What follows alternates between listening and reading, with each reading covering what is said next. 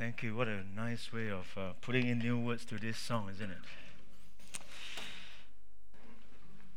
Well, before I bring God's word to you, I just want to register my thanks as well. I know many people have uh, thanked many people concerning about last week. I also want to register my thanks. After all, I'm a Singaporean. I'm a big kiasu as well. I want to get in there. So I'm sure those who are involved uh, have already received a special thanks from Pastor Caroline, specifically to you. But uh, we just want to say thank you for making such a uh, an occasion that we really can celebrate together that night. And with such occasion like this, many many hours of planning put into it, and coordination and all that. Uh, so we just want to say Thank you for you who help out, even uh, collecting the plates and the cups and bring home to wash because we got no kitchen here and bring it back today. Many people brought it back. It's still sitting on your dishwasher. Please do remember to bring it back. Is it still sitting there? No? Okay, let me just say a word of thanks and then I'll bring uh, God's word to you this morning. Thank you, Lord. You are good God. Uh, we sing hallelujah. The meaning, the word hallelujah simply means praise the Lord. And we just want to say, Praise you, Lord, for everything. You are a good God, and we want to continue to worship you and allow you to lead us, guide us every step of our lives here on earth. Thank you for this church. Thank you for the body of Christ. Thank you. We bless you, Lord. We worship you. Be with us this morning as we read and as we study your word about Christmas season May we be reminded again and again, again and again and again, that we never get tired of this story of Christmas, that God came to us in flesh. Thank you, Lord. Amen. Please remember, next week we still have our normal service because this morning there are few from our service came to first service at 10 o'clock, thinking that there is a combined service, and they were very late, and they were wondering why there's no why why no communion. It's a communion there, but he didn't receive communion. Then he realized that after all he came late. So please remember next week still normal service, and then only subsequently fortnight time for four consecutive Sunday combined service, and if plus Christmas, it will be five combined services. All right, this morning we have been talking about Old Testament prophecy concerning about Christmas. The world has its fair share of unusual birth across the country, and this couple is known. She's the oldest mother that has given birth at age of 70 years old. From India, uh, from the Punjab province up north, I've been there, Amritsar, which is the capital of Punjab province where the Golden Temple is there. And 70 years old. They've been married for 50 years, no children. And uh, husband 79. But uh, they almost lost hope. They never able to conceive a child when they decided to try IVF treatment. And it took some time for them to approve that she can go ahead, but they found that she was healthy. And she gave birth to a baby boy. And she's trying for the second one now. I'm serious. It's not joke. It's true. And this uh, another another unusual birth is uh, this this girl. Her name is Erica Nigrelli from Texas. She was teaching in a school, and then she had a convulsion. Uh, she collapsed. Her husband was a fellow teacher as well. Called the ambulance, and the ambulance came. She was pronounced dead, and so they brought her to the hospital. She had a a C-section in what doctors call a post-mortem birth. And believe it or not, while this had everyone reaching for some tissues, crying, feeling sad, suddenly, moments later, Erica's heart started beating again. So she gave birth while she was dead, and then she came alive again after she gave birth.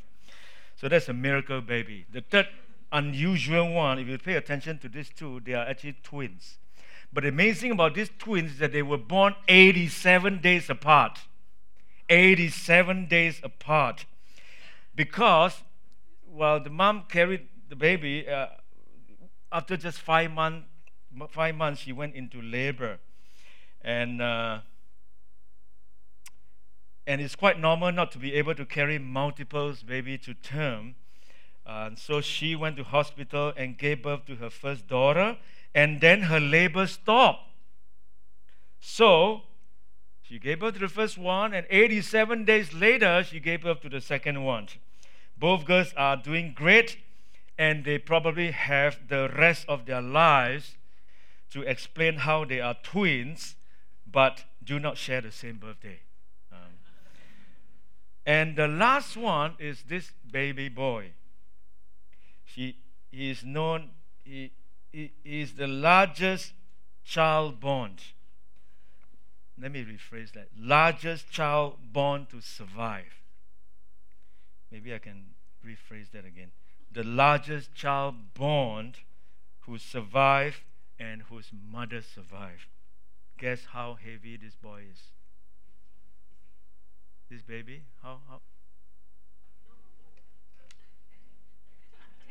22 pounds, about 10 kilos. So praise the Lord. The mom must be so happy. After giving birth, she lost weight by 10 kilos. Isn't it great? 10 kilos. World record, 1955, from Italy. And there's other kind of unusual birth as well. The longest labor, you know how long? 20 days. 20 days. But certainly, Jesus Christ still holds the record for the most unusual birth. I'm going to show you why his birth was a leak on its own. Extremely unusual. But I want to show you this verse from Galatians chapter 4. Paul said, When the set time had fully come, God sent his son, born of a woman, born under the law, to redeem those under the law that we might receive adoption to sonship. And the key thing I want to point out to you is when the set time had fully come. God has his own timetable when Jesus should come into this world. I tell you when, I tell you why this Jesus was born at that time. Three things I can say about that. It was the right time spiritually. Since the last prophet in the Old Testament, Malachi, spoke, God was silenced. You know how long God was silenced for? 400 years. Old Testament, New Testament, in between 400 years, God was silent. It is known as the intertestament period. And during this time, Alexander the Great came into power the deterioration of Assyrian Empire, Babylon Empire, the Greek Empire took up and ruled the world during that time, conquering the world. And God was silent for 400 years until John the Baptist came into the scene and said, Repent, for the kingdom of God is here. And the people were waiting for God, waiting for Messiah to come.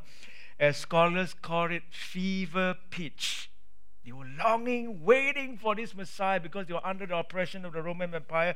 Greek Empire fallen, and then Roman Empire took over. They ruled the world then, and that is when spiritually it was the right time because people were longing for a deliverer, a Messiah. And it's the same for this world now that we live in. It will reach a point of time that we will be crying out for a Messiah because the world will only become worse and worse. And that is where a man known as the Antichrist, who seems to have the solution to the world chaotic crisis, came into sin and all will worship him. It, it is the right time spiritually. Secondly, it was also the right time culturally. Why? Because for the first time, since the Tower of Babel, the world was now united with a single language the Greek language. You could go from India to Britain 2,000 years ago, and they say, share the same ideas in the same common, precise language. So the set time was right spiritually, culturally, and thirdly, politically. 2,000 years ago, Roman had taken over the world And because Rome had taken over the world, as oppressive as oppressive as that might feel to the Jews in Judea, it still brought a unification of the world. You see, Caesar Augusta imposed a thing called Pax Romana. Pax Romana simply means Roman peace, which means for nearly 200 years, there was economic growth with military stability. There was a, a, a, a economic growth, cultural growth with military guarding and provide stability across those countries that they rule. And do you know that during that time there was almost no military conflicts whatsoever because of the Pax Romana? And not only uh, there, but Rome built a road system record around system around the world. 400,000 kilometers of road, and 80,000 of them were paved roads. That even now you still can see those roads make of those cobblestone and all that kind of stuff. So people could travel freely with their ideas and had military guards ensuring their safety along the way. And so now the gospel is in the most precise language ever, under the most ideal circumstances ever, with people who are hungrier than ever before, going to places more freely than ever before. It was the fullness of time. So God's timing is always perfect way back to the prophecy. And so today I want to look at one verse in the Old Testament, 700 years before the birth of Christ, Isaiah, which we call him the prince of prophets because so many, 21 different times, he was quoted in the New Testament. So I want to give you this record in Isaiah chapter 7, verse 14 the Isaiah gives a prediction, a prophecy into the future before the birth of Christ, on the birth of Christ. And here's I want you to see in this single verse three things. There are three things that I want to talk about. First and foremost, it says, Therefore, the Lord will give you a sign. What is the sign? Is that a virgin will be with child. The virgin will conceive and give birth to a son, and you will call him Emmanuel. So, three things here. I want to talk about the sign, and the sign is the son to be born, and this son will be our Savior. All right, in this Christmas season, we want to be reminded of that. First and foremost, let me talk about the sign. God gave us a sign. We all know what sign means. If you drive cross country, you drive to Sydney or to Great Ocean Road or to the Wollongong or wherever you go, there are signs on the road. The signs is to tell you what is ahead. And so the prophecies in the Old Testament, there are signs to tell you what is ahead. And so here, Isaiah gave us a very specific sign that telling the Jewish people, you're looking out for this Savior to come. God gave us a sign. And that is why in Matthew chapter 1, the author looked back and quoted this verse in Matthew chapter 1, verse 23, 22, and 23. Matthew looked back and said, Isaiah already prophesied to us of this Savior who is to come. And that's why in Matthew chapter 1, verse 22, it said, All this took place to fulfill what the Lord has said through the prophet. So this is Matthew's interpretation of Isaiah saying that this prophecy is pointing to a Savior coming. The virgin will conceive and he will give birth to a son, and they will call him Emmanuel, which means God with us. Now, let me tell you a little bit about the sign in the context of Isaiah chapter 7. Isaiah was a prophet to the southern kingdom. You know, Israel, they were one, right, last time under King Saul and then King David and then King Solomon. And after King Solomon, the kingdom split into two northern kingdom and southern kingdom. Northern kingdom took away 10 tribes, which as a whole they call themselves Israel, or sometimes when you read the prophecy, is called Ephraim. Is named after the largest tribe, Ephraim or Israel. So northern kingdom, Israel or Ephraim, and then southern kingdom, there are two tribes. Again, sometimes it's named after the larger tribe, Benjamin and Judah. So it's Judah. So two tribes. So Isaiah was a prophet in the southern kingdom of Judah at that time. And both kingdoms, they have 20 kings. In the northern kingdom, all the kings are lousy kings, not even one single good king. And therefore, they went into exile, conquered by the Assyrians in five in 722 BC. And uh, southern kingdom, although there are 20 kings, there were eight good kings. And out of the eight good kings, they kind of prolonged the society a little bit longer.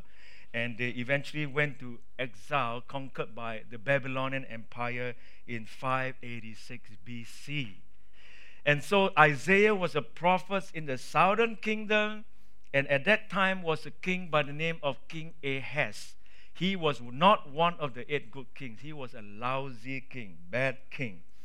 Although his father was by the name of Jotham, J O T H A M, was a good king. I don't know how godly king can raise up lousy son. Uh, that is life, isn't it? Some godly parents, their, their children didn't turn out well. But him, Ahaz was a lousy king and ended up the son turned out to be very good, King Hezekiah.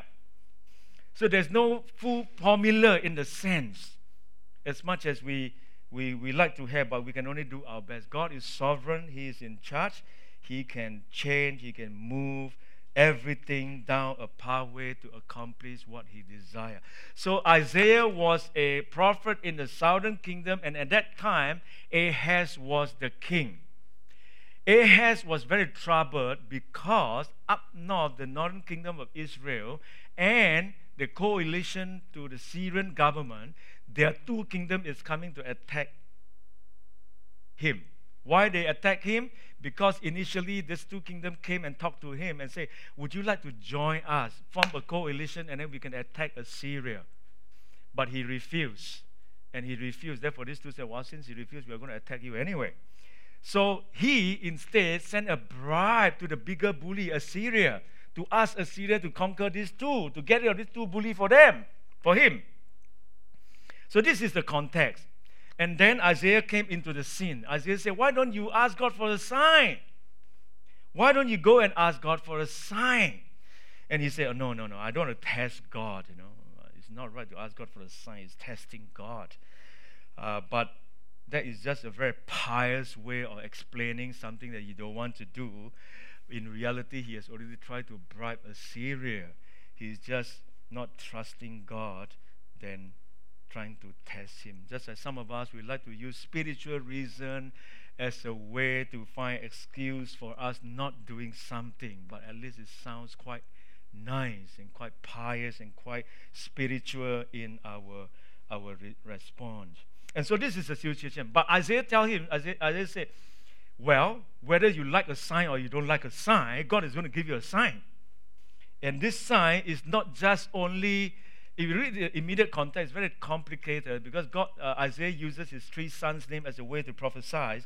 But there is something that not just only apply to the immediate context. Isaiah is also pro- proclaiming on the line of David that eventually a Savior will come in the future. And so that is a sign. The Lord Himself will give you a sign. It is necessary for, for that to happen because many, many prophecies never come into fruition. Many prophecies didn't come out, eventually happen. But all of the signs predicted in the Old Testament, hundreds of them, all was fulfilled in Christ. From where Christ was born, Pastor Bruce talked about Bethlehem was also prophesied that uh, Jesus will be the Savior, will born, not just born, but born in the town of Bethlehem. And God and then as well as how Jesus is going to die. All kinds of things were prophesied. Hundreds of prophecies were fulfilled when Christ came. And so that is the first thing that I want to mention to you that God gave us a sign. And then further on, this sign is very specific.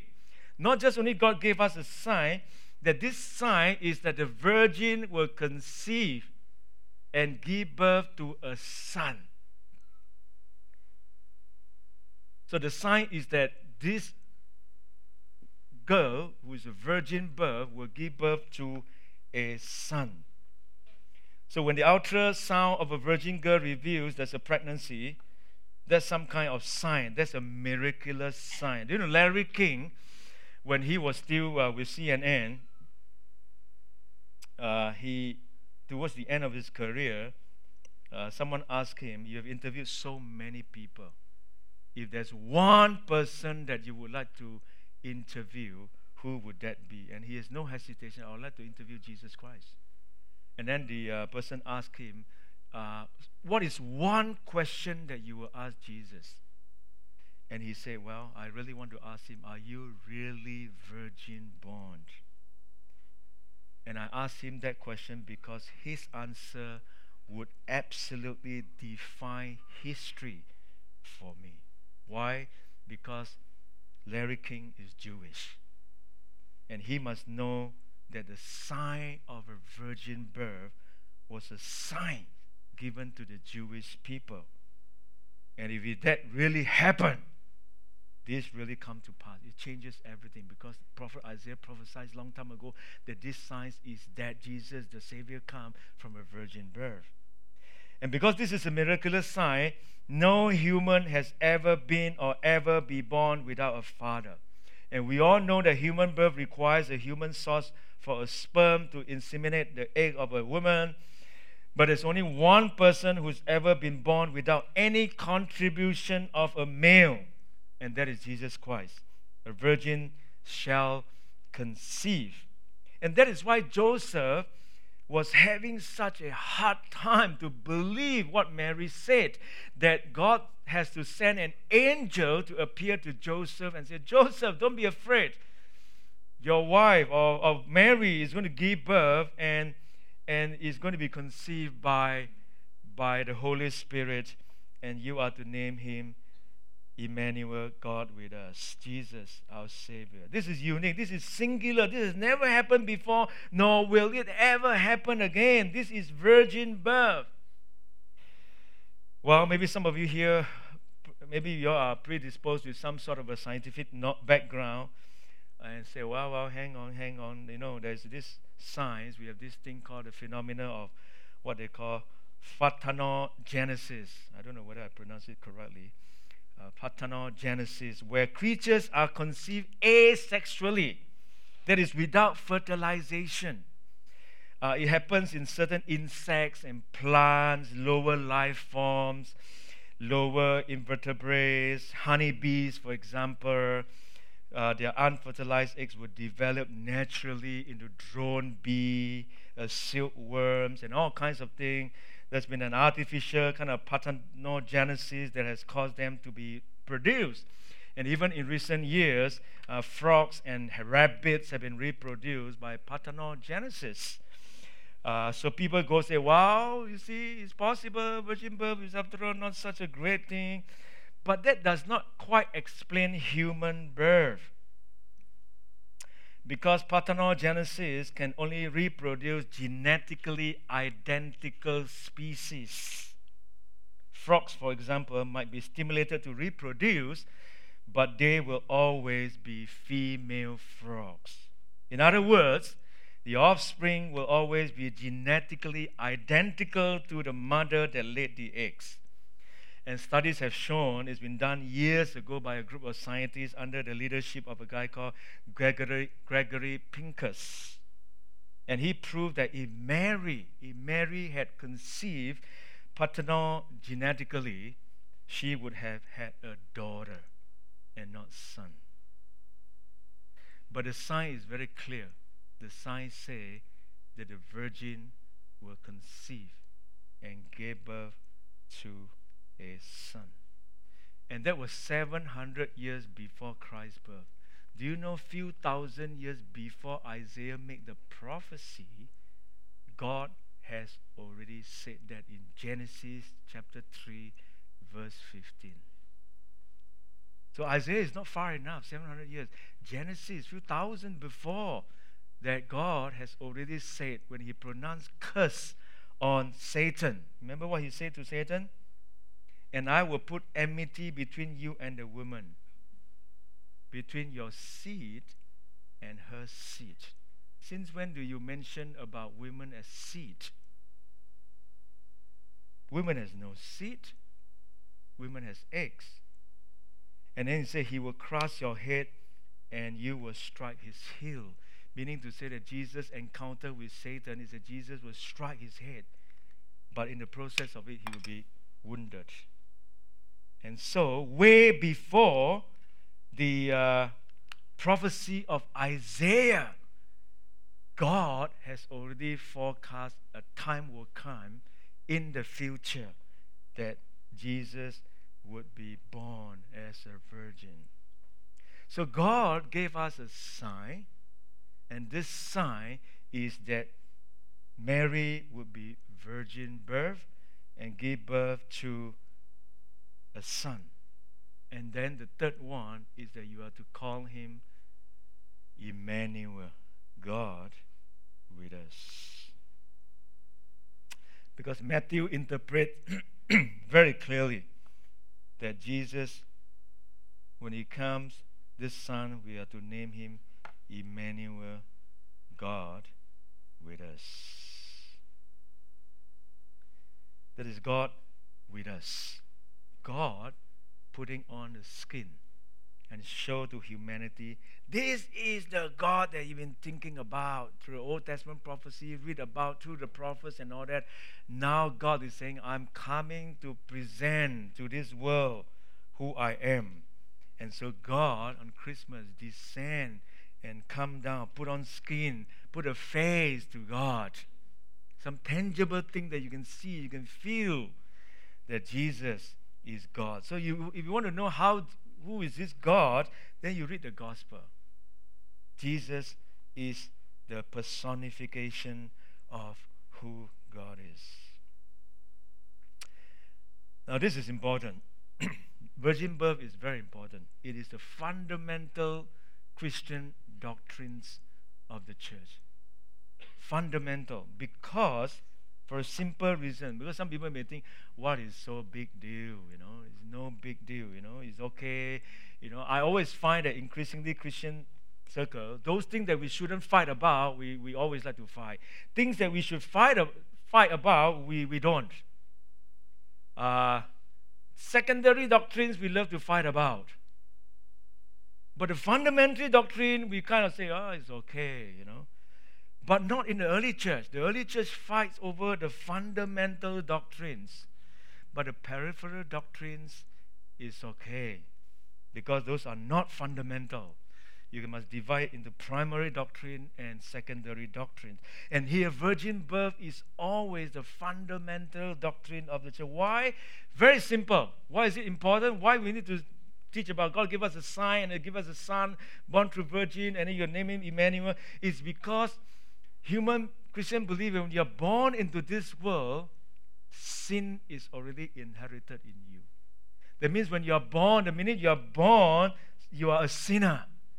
So, so you're not born neutral in the sense that you become good or bad is different on your depending on your society conditioning good parenting good school good teachers good environment and therefore the children will be good in a sense because you're in a bad environment and then you become bad and, you, and you're actually born neutral. No, Christian believe that biblically, Christian believe that you're born into this world, sinful nature is already inherited in you.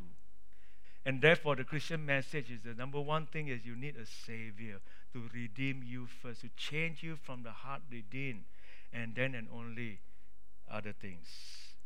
And so this is a fundamental doctrine. And Jesus cannot be born through natural conception in the sense because otherwise he will be born sinful. He has to come from virgin birth. Spectacular way of coming and enter into this world so that he is perfect human being unstained by sin. Will be born through humanity that is why Chinese has a proverb which depending on how you define it, uh, it may be incorrect. Chinese as a proverb, you understand Chinese say, 人之初性本善. You know? 人之初性本善, meaning man at the beginning you are good. But if your 之初 is referring to uh, when you're born into this world, then it's incorrect. It's incorrect. So men by nature born, they are not good. It is sin inherited in us, and therefore we need a savior to come and save us and redeem us from this sinful nature that we have. And we can't do it, no matter how much law that we have tried to obey, inside of it need to change first. It's the heart. And that is why Jesus has to say to Nicodemus, the fundamental of the gospel is you need to be born again. It's not just external law. No amount of external law can save you and makes you it may be giving you control your external behavior, but your sinful nature hasn't been changed yet. And therefore, we need Jesus to come and save and redeem us. So, there's been some unusual and amazing births, but none like this unique birth, virgin birth. And this is not somebody phytogenetically produce it this is not some quasi natural experiment in reproduction. This is the God man conceived by the Holy Spirit. He came upon Mary, he enabled her virgin womb to produce the single cell zygote to develop into an embryo and cast in embryonic fluid, become a fetus, become a child grow up, enter ministry at 30, die at the age of 33, resurrected, appeared to the disciples for 40 days, and then ascended to heaven, and then sent down the Holy Spirit in the books of Acts. And now we are the recipient of that 2,000 years later. This is the story of Christmas. It begins when God came to us. And we begin even God's timetable. Back in Genesis, prophesied through Isaiah, and then Matthew confirmed it. That came to us. There was a story told of a woman in past generation who had tuberculosis. And tuberculosis were growing worse. As some of you know, tuberculosis was a pretty serious disease in those days. My father died of tuberculosis at the age of 44 in 1969. And it required long term treatment. So the tuberculosis cavity was growing and growing and growing. And her condition was worsening and worsening and worsening. But she was clinging on to life. And she came into the surgery, the doctors, and said to doctors something. Said, you know what? Recently I've been feeling nauseated. Is that normal? And the doctors say, well, it's not normal. And so they begin to examine her, and they noticed that the tuberculosis had stopped growing. The cavity had stopped growing. And so doctors said, run some tests on her to, just to check whether she's pregnant. And she turned up that she was pregnant. And the doctor wrote this The chest x ray reveals that the growth of the tuberculosis cavity has stopped. And the reason is that her diaphragm is pushing up against her diseased lung to make room for the child she bore. And then she concludes with these words It was the child that saved her. It was the child that saved her. And I think it is the child that saved us. It is the virgin born, Son of Mary, Son of God. Jesus Christ came to this world to redeem us, to save us from our sin so that we can be set free and come to God the Father through the password, Jesus Christ. So this is the Christmas story as we walk through various passages accumulating to on Christmas Day. Father, thank you for the beautiful story of Jesus Christ. Seven, two thousand years ago, Mary talks about, uh, uh, Matthew talks about that. And 700 years before Matthew, Isaiah prophesies about that. And few thousand years before Isaiah prophesies about that, you already set out. You are Alpha, Omega. You are the beginning and the end. And you know the end from the beginning. You know all things. You are omniscience. Emmanuel, God with us. You know the timing. When the time is has arrived, Jesus Christ came. Spiritually, it was ready. Culturally, politically, the time was ripe. You, we work according to your timetable, not us. Not us. Help us, Lord, to always trust in your timing because you make all things beautiful in your own perfect time.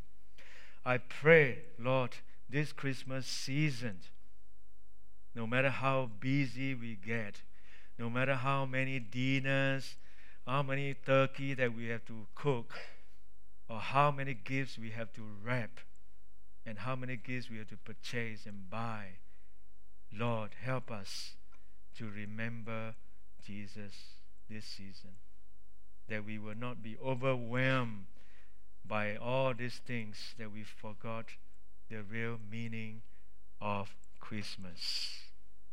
Emmanuel, God with us.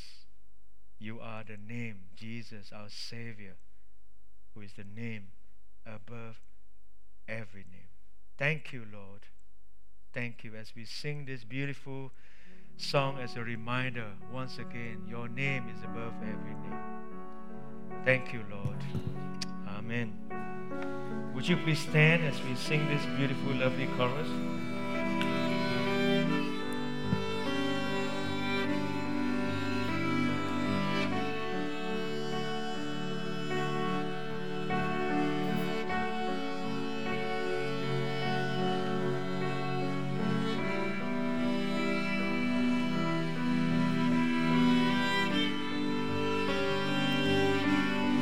谢谢